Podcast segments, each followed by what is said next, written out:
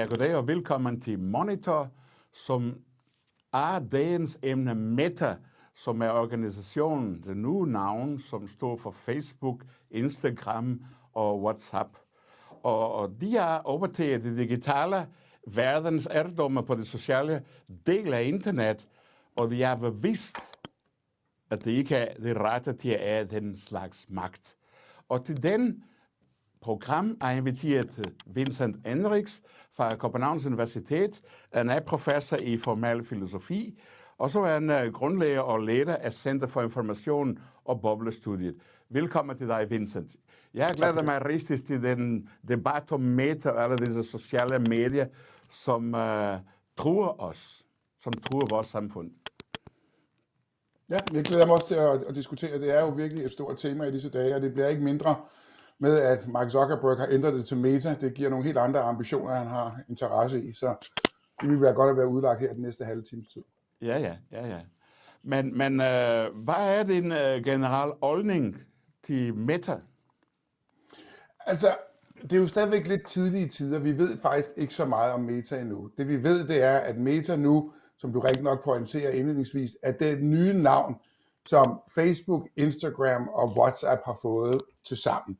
Så man kan sige, at det er sådan en paraplybetegnelse over i hvert fald de tre applikationer. Øh, dertil kommer så også, at der er nogle, og vi ved det fra Mark Zuckerberg selv, som var været nu at introducere Meta. Hvis vi nu lige skal diskutere, hvorfor at det nye firma hedder Meta, så er det måske meget godt at gøre opmærksom på, at i 1992, der kommer der en bog af Neil Stevenson, der hedder Metaverse, ja. som er en, en sci-fi bog, altså en bog om fremtiden i vid udstrækning, hvor der optræder et sådan meta-univers, hvor folk er en del af. Man skal bare lige huske på, at Neil Stevensons sci-fi bog er ikke en utopi. Det er en dystopi. Altså en situation, hvor det gælder, at vi kommer til at miste, miste i vid udstrækning vores autonomi og selvstændige dømmekraft ved at deltage i det her nye digitale univers. Så det, så det er en af grundene til, at, at, at navnet Meta kommer til at figurere i titlen her. Og den ambition, der også er i Meta, som vi ved det fra Zuckerberg, det er, at vi kan være dele af det her virtuelle univers, eller det man, kan, det, man kalder virtual reality, og også det, man kalder for augmented reality, altså at vores virkelighed forstærkes. Ja. Og ideen er, at vi kommer til at figurere i det her univers som en slags avatar, øh, hvor, vi ja. er, hvor vi har nogle, nogle proxyer for dem, vi egentlig selv er. Og så kan vi deltage i det her univers på forskellige måder, og de applikationer, der er forbundet med det, herunder også Facebook og Instagram og WhatsApp og hvad det nu er. Så det er sådan en, en lidt stor en ret stor ambition, som, som Mark Zuckerberg har sat i vandet her. Ja, men heldigvis uh, har vi ikke set, at VR, altså virtual reality, har kunnet fungere indtil nu. Nej. Men, men uh, AR, altså augmented reality, det er stort potentiale til at fungere. Ja, det synes jeg, Rui, er et meget centralt spørgsmål, du stiller der. Altså, der skal vi måske lige bakke lidt op og forstå, hvad forretningsmodellen for de sociale medier i vid udstrækning er, nemlig at sælge reklamer. Og, men det er ikke bare sådan en vilkårlig reklamesalg. Det er et reklamesalg, som er præciseret på os. Og det hænger sammen med, at, vi, at, at de lever af det, man kalder en opmærksomhedsøkonomi. Og modellen er egentlig ret simpel, nemlig at du får brugerne til at bruge deres opmærksomhed på noget information, som andre brugere eller virksomheder laver. Så tager du den opmærksomhed. Det giver nemlig anledning til engagement. Engagement, det giver anledning til trafik. Og trafik, det giver anledning til data om, hvordan og hvorledes du gebærder dig på nettet. Og den data, den kan du så analysere og segmentere og pakke og så sælge til annoncørerne. Og det betyder, at det egentlige produkt, det man sælger, det er vores opmærksomhed og vores data om, hvordan vi gebærder os på nettet. Det er det, der egentlig er noget værd. Det er det, som annoncørerne er interesseret i, og det er det, som Facebook, Instagram, WhatsApp, YouTube, Google og alle de andre tjener deres penge på. Og jo mere de ved om måden, hvorpå Rui agerer på nettet, jo bedre kan de tilbyde ham nogle produkter, hvad enten det er politiske produkter, eller hula hopring, eller bordtennisbat, eller stikkerplæneklipper, eller hvad det nu er, som Rui er interesseret i i dag. Og det er sådan set forretningsmodellen.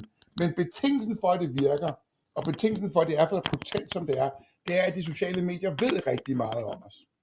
Ja, det er godt. Og, og, og, og jo mere de ved, jo bedre kan de præsentere reklamer for sig, for dig og mig, hver især. Og det der, man skal være forsigtig med, og nu kommer det jo det centrale i forbindelse med Meta, som vi ikke ved så meget om endnu, ret skal være ret, det er, at hvis det skal være sådan en livagtig gengivelse af, hvordan Rudi eller Vincent eller en hvilken som helst borger i Danmark skulle agere som avatar, så den eneste måde, det kunne lade sig gøre på, det er, at de ved endnu mere om os, end de i forvejen ved. Fordi forestiller os, at Rui og jeg, vi skal agere i et univers, hvor Rui han ligner Darth Vader, og jeg ligner Hobbiten for eksempel, og det stadigvæk skal være en, en, en livagtig forståelse af Rui henholdsvis mig, ja, så er forudsætningen, at jeg ved tilstrækkeligt meget om mig selv i det her Avatar-univers, til at Avatar-universet forstår, hvordan jeg vil agere i det her univers, ligesom jeg vil agere i min dagligdag. Og betingelsen for, at det kan lade sig gøre, det er, at de kommer til at tappe endnu mere data og kender mig endnu bedre, end de i forvejen kan, for at den her oplevelse, som jeg vil have i det her Avatar-univers, ville være livagtig og noget, jeg ville kunne tro på eller øh, blive overbevist om. Så betingelsen, man betaler for det, er igen, at der skal afleveres endnu mere data til tech-giganterne. Og det er ikke nødvendigvis befordrende for Ruis selvstændig beslutningsdygtighed, eller for, at vi ikke får et meget hurtigt kan få et meget potent overvågningssamfund ud af det. Ja, men der er også en anden aspekt, som bekymrer mig rigtig, det er økonomien. Du snakker nok den forretningsmodel, og Meta omsætter cirka 500 milliarder om året. Det er ligesom ja. bruttonationalprodukt hele Danmark. Ja. Du ved. Altså, de er jo begyndt at blive så store som virksomheder nu, Rui, i, deres, i de penge, de tjener. For eksempel skal man også være vælge, man skal lige være opmærksom på, at der, hvor man regner med, at en af de allerstørste indtjeninger kommer til at ligge frem til 2023, det er faktisk i online gaming. Altså, at folk, der spiller Tetris på nettet, eller Command and Conquer, eller hvad det ja, nu måtte ja. være, og der regner man med, at man kommer på omsæt i omegnen af svimlende 200 milliarder dollars. Så det vil sige, at det er jo altså bruttonationalproduktet fra forskellige lande på tredje verden, i tredje verden. Så de begynder nærmest at have indtjeninger og omsætninger, der er så store som deciderede lande, uden at være lande, uden at have checks and balances, uden at svare tilbage til demokrati og demokratiske forordninger, uden nævneværdig governance-struktur, og alt det andet, som, der, som stater, altså vestlige liberale demokratier, har installeret for at sikre alt fra ytringsfrihed i den ene ende til lov og orden i den anden. Men, men det er selvfølgelig også bekymret, at politikere ikke kan regulere det. Altså, jeg synes, det er rigtig træls, at vi er EU, og vi er selvfølgelig regering i Danmark, men vi har ikke reguleret den der. Nej, og det kommer vi, men jeg tror, man må sige følgende, at, lovgivningen har det altid med at have det bagefter, så det, det er ikke noget nyt. Men når det så i øvrigt er sagt, så tror jeg også, og det Camilla Melsen og jeg har lige skrevet i vores nye bog her, den hedder Sandhedsministeriet tech-platformenes indflydelse på tidens fakta, fortællinger og følelser, hvor vi diskuterer, hvad lovgivningen egentlig er kommet til, og hvor meget lovgivning man måske kan regne med, der kommer. Og, og det man må sige, det er indtil videre, Rui, at der har, der har verdens politikere nok ikke rigtig forstået, hvad det var for en forretningsmodel, som egentlig lå til grund for, for den store omtjening og dermed også indtjening. Og det er de begyndt at forstå nu. Og de er også begyndt at forstå, at, at opmærksomhed og data, ja, det er det, som er det hele drejer sig om. Det er det, som er krumtappen i hele den her nye opmærksomhedsøkonomi på det her informationsmarked. Så det, begynder, det er man begyndt at forstå. Og både amerikanerne i den ene ende og europæerne i den anden ende er begyndt at kigge på lovgivningsmæssige tiltag. Og vi har jo Margrethe Vestager i EU, og hun forstår udmærket godt, hvad modellerne, som de arbejder efter er, og har også været efter de store, de store tech-giganter, dels med antimonopollovgivning og konkurrenceforvridende virksomhed, ja, ja. og også indskrænkning af den her forretningsmodel og så videre og så videre. Så det, er, det begynder at komme nu, Rui, men det er rigtigt, du har ret, det har, det har lavet vente på sig. Ja, og så er der en anden ting, altså hvis vi kigger frem her, så er der en forsker ved Massachusetts Institute of Technology, som er, arbejder med radioboliger, som afluer dit så videre. Og det siger, at i 2029 vil computer have følelsesmæssig intelligens og være lige så overbevisende som mennesker. Ja. Det bekymrer altså, mig rigtig. ja, og det er der også god grund til, at man skal huske, at, at der hvor pengene bliver tjent, det er jo mere engagement der er på sociale medier, jo bedre. Og, og det vi ved om det meget præcist, det er, at hvis man skal have Rui til at dele en masse opmærksomhed og en del, dele tilsvarende information og blive mere og mere indsyltet i det her, så skal man faktisk have fingrene i, i nogle af Ruis følelser. Det viser sig, at det er det, som, man, ja, som ja. der giver anledning til rigtig meget trafik og engagement. Og der er nogle bestemte slags følelser hos os, som er rigtig godt at få i gang i, øh, når, hvis, hvis det man er interesseret i, det er at få meget data ud af det. det er det, man kalder aktivitetsmobiliserende følelser med dit ja. Ja. Så lad mig prøve at give et eksempel. Øh, hvis jeg nu siger, øh, hvis jeg nu skriver ud på nettet, jeg er så glad i dag. Det er der sgu nok ikke nogen nævneværd, der gider at dele. Og Rui, du vil nok heller ikke gide at dele det, fordi det kan godt være, at det er en positiv følelse, at jeg er glad. Men det animerer ikke dig til at gøre noget. Det er jo bare en tilstand, jeg er i. Så det er godt nok en positiv følelse, men den er ikke det, der hedder aktivitetsmobiliserende. Omvendt, hvis jeg nu siger, det er simpelthen også for galt med alle de indvandrere, der vælter ind over grænserne og tager vores, vores vingummibamser, vores marcipanbrød og vores skolekridt. Det har tendens folk til, at folk de godt gider at dele, fordi vrede godt nok ikke er en positiv følelse, men en negativ en af slagsen. Men når jeg er vred, så vil jeg jo gøre et eller andet. Og hvad gør jeg på nettet? Jeg deler, jeg kommenterer, jeg, jeg, jeg videresender, jeg upvoter, og jeg liker, hvad jeg finder på. Og så det betyder, at hvis man kan fodre ind i de her følelser, vores aktivitetsmobiliserende følelser, ja, så er det rigtig godt til at få noget til at gå viralt og skabe en masse trafik. Og hvis det er sådan, at man ved, ved, ved, ved 2030-skiftet kan nå derhen, hvor computere kan gøre det for os, eller forstår, hvordan og hvorledes man skal pilke til vores følelser, ja, så kan du godt se, så er det et bundløst hul af indtjening. Men, men prisen, vi betaler for det, er, at du og jeg, vi bliver mere og mere uvenner. Nu bare hjulpet på vej af en computer. Ja, ja det kan jeg godt se. Men altså, øh, det var det, jeg altid tænker på. Fordi jeg ved, at mange øh, lande i EU er ah, loven om media literacy. Ja. Men jeg ser ikke, at der er rigtig meget anvendelse i praksis. Altså, skulle det ikke være nok med media literacy, så vi ved, hvordan og hvorledes vi skal forholde os til disse nye teknologien og internet og det hele? Jo, det er i hvert fald en meget, meget central del af det. Altså i vores nye bog her, der, der, der diskuterer vi faktisk tre ting, der er centrale her. Vi kalder det de tre I'er. Det, der hedder individuel mobilisering, så lad os kalde det data literacy eller digital ja. dannelse. To, institutionel mobilisering, så for eksempel at WHO begynder også at bruge nettet på en måde til at afhjælpe corona, bla bla bla, danske skolevæsen og den slags. Og så tre, den ideologiske eller læs politikdannelse lovgivningsmæssigt. Hvis vi kigger på den første del, så er det faktisk sådan, at digital dannelse, eller nærmere i hvert fald dannelse, er faktisk indskrevet både i grundskolereformen og i gymnasiereformen. Og, det er, og dermed ligger også digital dannelse. Og i den forbindelse er der faktisk forskellige initiativer, som, øh, og den grundlæggende idé er, at hele dannelsen altså skal lægges ned i fagene. Så der skal ikke være et særskilt fag i gymnasiet eller i folkeskolen, hvor det måtte være, som hedder digital dannelse eller dannelse. Det skal simpelthen ligge, nedlægges i dansk og engelsk med historie og matematik og fysik og hvor det ellers, hvad det ellers må være fag, de har. Og der har vi for eksempel på Center for Information og Boblestudier jo lavet et helt uddannelsesforløb til grundskolens udskole og gymnasiet, som blev støttet af Trykfonden, der hedder Like, øh, og, du, og hele DUE-projektet Digital Uddannelse. Og det kan man tilgå gratis på digitaluddannelse.org. Der ligger bøgerne gratis og undervisningspakker, både til og, og modulopbygning og hvad vi ellers fik lavet. Øhm, så der er jo altså initiativer i gang, og man, man bruger det også i grundskolen, men det kan nok ikke, det kan ikke stå alene. Og det er ikke kun i grundskolen og i, i gymnasiet, man har brug for det, men vi har jo også brug for det som voksne, ja. i hvert fald en del af os. Så, så, så, så det er et meget centralt ben at gå på, men der er også, også mindst to andre ben, nemlig både det institutionelle og så det ideologiske eller politikdannelsen. Ja, men øh, vi er kommet rigtig ind i vespenat, kan man godt sige. Ikke? Men hvad skal man gå for at forebygge? For vi skal informere vores borgerne til at forebygge, for det er det bedste metode. Det er stadigvæk ligesom sundhed. Det er ikke ja. at give medicin efter de er blevet syg. Det er forebygge, så det ikke bliver syg. Ja, det er rigtigt. Hvad skal vi lave? Hvad skal vi lave? Men jeg tror, Rode, man kan sige, at det første, man skal være opmærksom på, og det, det kan lyde relativt banalt, men det er ikke helt uvæsentligt, det er, at det allerstørste aktiv i informationstidsalderen, der er mere værd end mikrochips og olie og vindmøller til sammen. Det er vores opmærksomhed. Det er din opmærksomhed, Rui, det er min opmærksomhed, det er os borgers opmærksomhed. Det er ja. det, som er brændstoffet i hele den digitale økonomi. Punktum. Ja. Og det betyder, at man skal være meget, meget kaj med sin opmærksomhed. Man skal ikke bare dele den ud efter for godt befindende, fordi det er faktisk det, det hele lever af.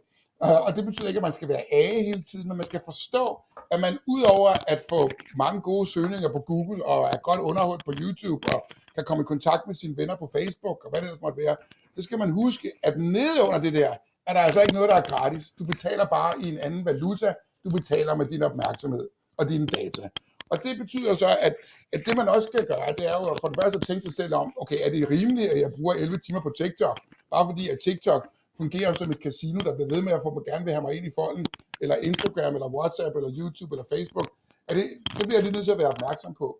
Og man er nødt til at forstå forretningsmodellen, som de tjener deres penge på, og hvilken rolle man som borger selv har i det her, eller nærmere bruger. Altså efterhånden, det kan man jo sige, at det vi før kendte som samfundets borgere, og det kalder vi nu internettets brugere, og det er altså, det er ikke, det er ikke helt det samme. Og så skal vi være opmærksom på, som er en meget, meget vigtig demokratisk grundpille, nemlig at vi altid efterstræber og, har, og synes, at det er meget, meget vigtigt, at vi har et offentligt rum, som vi alle skal tilgå. Altså for eksempel, at vi kan demonstrere på Rådhuspladsen i Aarhus eller København, at vi kan mødes om gadekæret, og hvordan det måtte være. Og det vi skal være opmærksom på, det er, at størstedelen af den offentlige samtale, herunder den politiske samtale, jo ikke foregår på gade, i gadekæret eller på Rådhuspladsen, men foregår på de sociale medier. Og det betyder ja. i, al, i, i al praksis, at det offentlige rum er kommet på private hænder. Jeg gentager, at det offentlige rum er kommet på private hænder. Og hvis man havde spurgt oplysningstænkerne fra Kant og Rousseau om, hvorvidt det offentlige rum skulle på private hænder, så har de sagt, aldrig i livet. Ja. Og det er der en grund til. Offentlige rum er nogen, vi alle sammen kan tilgå på lige vilkår. Det er derfor for eksempel, at det danske vejnet er ejet af den danske stat. Fordi Rui må ikke have nogle bedre vilkår, bare fordi han også er borger, end jeg har. Så alle borgere er borgere lige. Men sådan er det altså ikke på de sociale medier. Der bestemmer, der bestemmer de sociale medier jo, hvem der har en stemme, og hvem der ikke har en stemme. Nu er jeg jo for med halv dansk og halv amerikansk, så jeg er ikke den store fan af Donald Trump, det skal ingen hemmelighed være. Men i år, 2021, den 7. januar, der skete der noget meget vildt faktisk, nemlig at tech-giganterne herunder Facebook, Instagram, WhatsApp, Reddit og mange af de andre, de gik sammen, og så udelukkede de Donald Trump for hans profiler på de her sociale medier. Og meget kan man sige om Donald Trump, og jeg er ikke den store fan. Når det så er sagt, så var han trods alt fald folkevalgt. Så det, som de sociale medier gjorde der, det var faktisk, at de intervenerede direkte i en demokratisk beslutning. Er det rimeligt? Må du have så meget magt, at du kan beslutte, hvem der skal have adgang til det offentlige rum, og hvem der ikke skal have, når du er en privat virksomhed? Ja, og nu er det konsekvens, at Trump er ved at oprette sin egen social medie, ikke? så det, det er en meget sjov proces, synes jeg. Ja. ja, altså lige bortset fra, at han, det går ikke, han, han, han startede jo faktisk lige efter han var blevet smidt af, der startede han noget, der hed The Desktop of Donald Trump.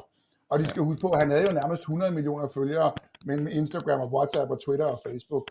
Og, og, og, og var jo enormt indflydelsesrig. Har jo selv sagt, at han jo aldrig havde fået det vist, fået det hvide hus, havde det ikke været for Twitter.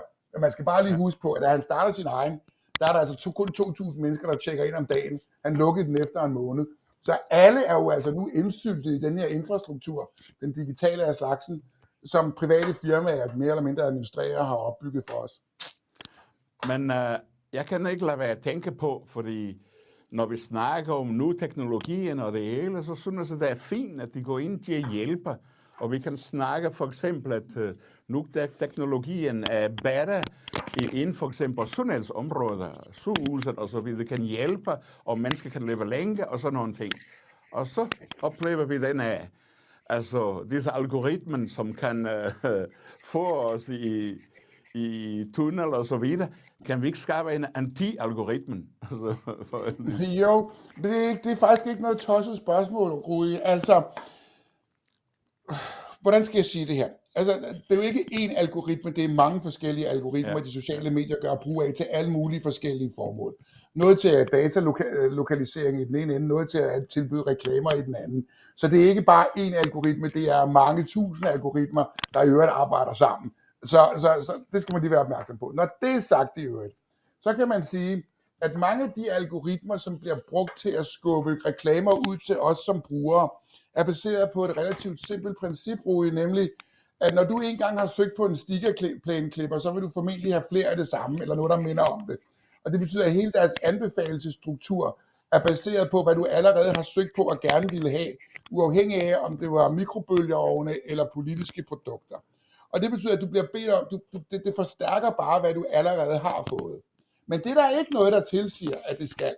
Man kunne sagtens forestille sig algoritmer, som omvendt, hver gang du har fået et produkt, fik tilbudt det modsatte produkt. Så når du fik tilbudt et, et politisk produkt fra Inger Støjberg, så fik du med det samme også et politisk produkt fra enhedslisten, eller fra Socialdemokratiet, eller hvor det måtte være. Så man kunne sagtens gøre det på en sådan måde, at algoritmerne øh, anbefalede produkter, som ikke bare bare forstærker det, du i forvejen er i, men kunne være det modsatte eller neutralt, som funktion af, hvad du i øvrigt mener, og så fremdeles. Man har ikke gjort det, Råde. Det er rigtigt. Men det der er andre grunde til, det er fordi, der er rigtig mange gode, der er mange gode penge at tjene i, ja, at Rune ja. bliver ved med at få mere af det samme. Ja, og det er det, der er en af de største problemer, når du nævnte det også for, at det er en øh, økonomisk model af ja. en, som øh, handler om at lave os til forbrugere, ikke borgere, men forbrugere, ja. som betaler på en eller anden form. Ikke? Og det, det, det synes jeg er meget bekymret, for det, som du godt ved, altså nu er vi nogenlunde godt dannet i Danmark. Lad os sige på den måde, ikke? Men der er mange andre lande, hvor befolkningen ikke er så dannet, og så videre og så fort. Så det vil sige, og jeg husker den tid, for jeg kommer fra Portugal, uh, jeg oplevede diktatur som ung, det vil sige, at uh, hvis du ikke havde dannelsen, kunne du blive manipuleret.